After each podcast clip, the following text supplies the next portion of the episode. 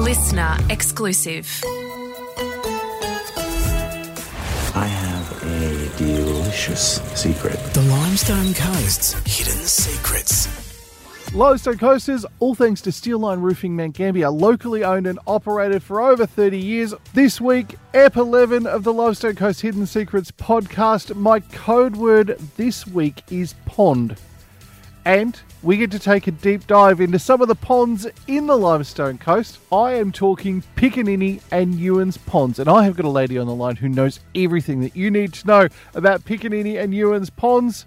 Claire Harding, she joins me for a chat. Claire, good morning. Good morning, Ewan. Thank Hey. you very much. Claire, lots of people know about Ewens and Piccaninnie ponds. There are people that will know a little bit about them, and there are people that will know a lot about them. But I bet you nobody knows as much as you do.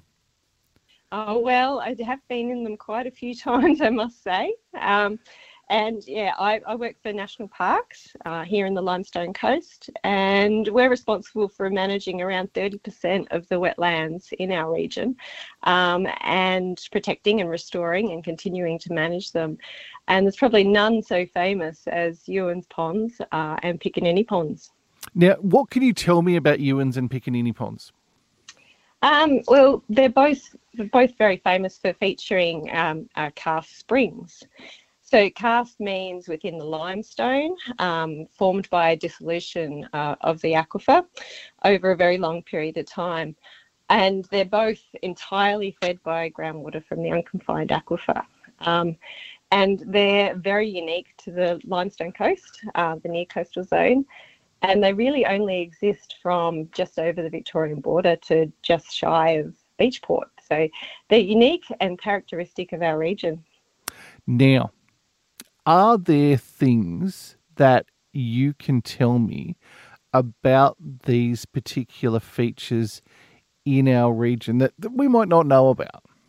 Yeah, I can. So Ewens Ponds and Piccaninnie Ponds, they're probably the largest and best known of the karst springs, but there's actually probably 15 or 20 other little karst springs just like them, but much smaller, scattered throughout that region between the Vic border and Beachport. See, I had no idea. Yeah, yeah, and these springs, uh, they they they weren't uh, springs on their own. They actually once fed um, extremely large peat, as in organic-based swamps, along the coastal strip, um, and they were they're drained to sea now to to make room for agriculture. But um, the springs once fed these these amazing peat wetland systems all along the coast, uh, very similar to what can be seen now at Piccaninnie Ponds. Yeah. Now, Piccaninnie Ponds and Ewens Ponds, they are fantastic spots for diving. They are, and also snorkeling, very popular. Yes.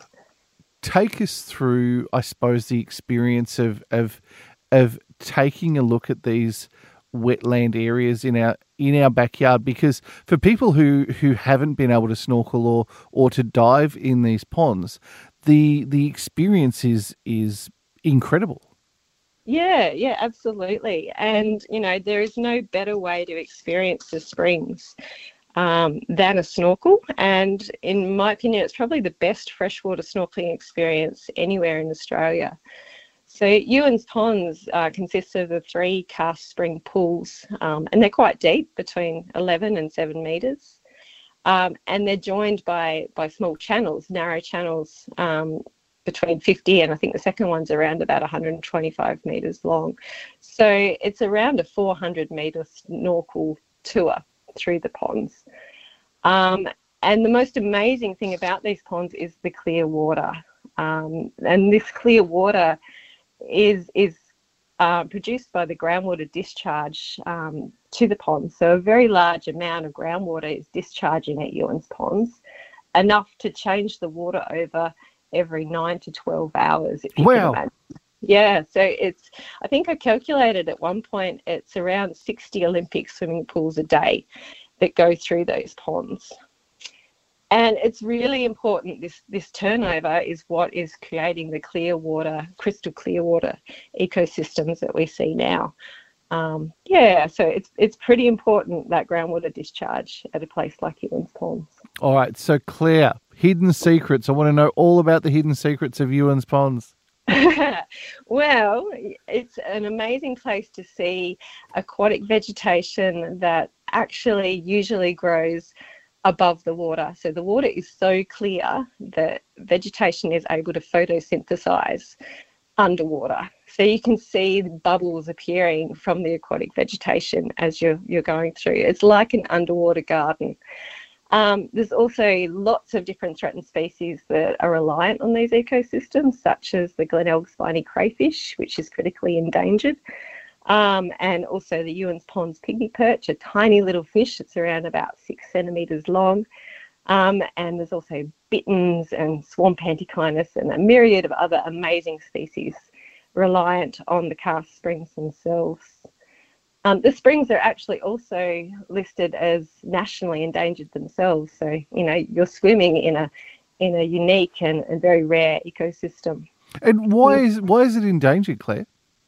Um, mostly because of uh, threats to the ecosystem, including drainage, um, but also impacts to groundwater. Um, so they require that high flow to maintain the water clarity.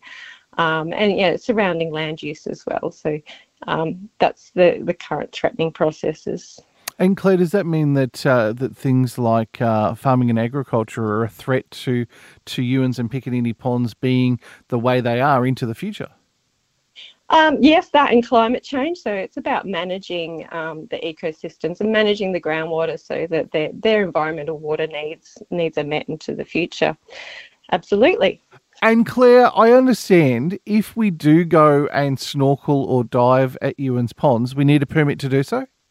Yeah, that's right. And you can get a permit from the National Parks website at www.parks.sa.gov.au.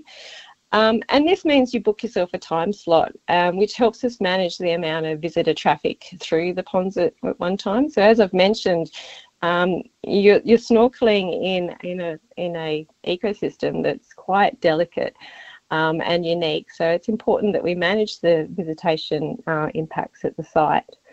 Um, and it's also important to abide by the conditions on the permit. So the conditions are there to protect protect you as you go through the ponds and the delicate ecosystem. Um, so water in the ponds is between 15 and 16 degrees all year round. So full wetsuits and fins and masks and snorkels are part of the conditions. Mm-hmm. Um, it not only keeps you from freezing because you're in the water for a minimum of 30 minutes and probably longer if you're having a nice snorkel around, um, but also keeps you buoyant, so off the bottom of the, the sediments, which is really important not to stir up the bottom. Um, and also, it allows you to just float through the channels. You don't even need to kick. It's amazing. Claire, there's been some remarkable photography from people who have been into uh, Ewens and, and Piccaninnie ponds over the years just to to witness the formations in these ponds is is breathtaking in itself. Yeah, exactly. Um, I can't think of another place where you can snorkel through and see all the small native fish and hopefully a spiny cray, but also be able to view the groundwater actually bubbling up from the surf, from the bottom of the ponds is, is a pretty amazing and surreal experience.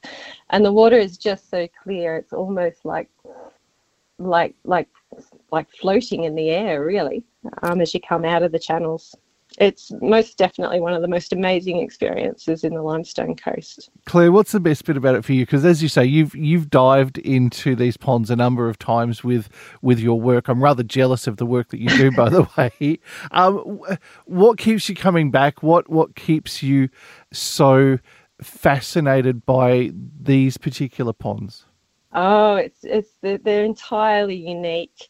Um, it's the ecosystem that they support that you cannot see anywhere else. It's the threatened species, it's the plants that are, you know, unusually growing at depth. And it is just really a beautiful place, absolutely.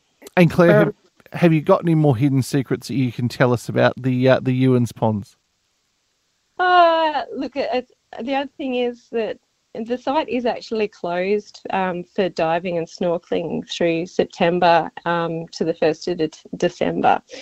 Um, and this is really important because it allows the site to recover. So it allows the vegetation to grow back and it allows all the fauna to do their spring things. So complete breeding cycles undisturbed. So that's probably one of the things that we have to remind people that, um, yeah, the ponds is closed and it's not closed for you know, nefarious reasons. It's closed for, so that biological processes can can um, still occur at this site. Now, Claire, I've got to ask a question. If I go snorkeling at Piccaninnie Ponds or Ewens Ponds, I mean, obviously there are things to look out for. Yeah, absolutely. Um, so in Ewens Ponds, there's a cave in the third pond. So you'll be able to see it from the surface, or if you're diving, get quite close. So obviously, don't go down the cave, but uh, yeah, you'll be able to see it. And it's actually where most of the groundwater discharges um, from Ewens Ponds is actually from that third pond, and likely associated with the cave. And in Piccaninnie Ponds, quite famously, is the chasm. Um, which is an unbelievable 110 metres in depth, not straight down, zigzags around a little bit, we're told, um, but yeah, it is an amazingly deep feature. Um, and yeah, the most significant karst spring features anywhere that you'll find in Australia. And what's the reason for this for the for the chasm? Tell me about tell me more about that. Oh, it's a geological process, so it's it's formed the same way as other karst features through dissolution, but also through very large um, discharge from the unconfined aquifer. So it's it's formed through those processes uh, within the limestone. Um, but yeah, it's a amazing feature, and as such, it's actually part of a Ramsar site, so internationally important wetland in Australia. Uh, and and internationally. So and that's because of the unique feature of the karst spring, but also the threatened species that the system supports, um, and also internationally significant numbers of water birds. Now, Claire, if somebody in the limestone coast isn't necessarily into snorkeling or into diving, um, are Ewens and Piccaninnie Ponds still great places just to go out and visit? Yeah, absolutely. Uh, Piccaninnie Ponds, in particular, is only a really short walk from the car park to the edge of the pontoon. And from the pontoon, you can usually see magpie geese going about their business. Um, it's one of the few sites in the region where you'll be able to view magpie geese. Um, if you're very lucky, you might be able to see an Australasian bittern on the side, um, maybe fishing, um, you know, hunting for fish. Uh, you can usually see small fish at the surface as well. And you can always drive down a little bit further and take the short walk. I think it's about a kilometre along the coast, which takes you to the outlet of Piccaninnie Ponds as well. And there's a little boardwalk there, so you can view parts of the wetland um, from the boardwalk as well. Uh, Ewens Ponds is, is the same, so of course you can get a lovely view from the first pontoon or take the walking track down to the third pontoon um, to, to view the third pond as well. Yeah. Claire, they are fascinating places to visit. I've been out to to each of them many times in the past. You have taught me a whole lot about things that I had no idea about when it comes to Piccaninnie Ponds and Ewens Ponds, though. Thank you so much for the chat today. It's been uh, fascinating to talk about some of the wetlands that we have in the Limestone Coast and, and some of the hidden secrets that we have here in our own backyard. My pleasure, Ewan.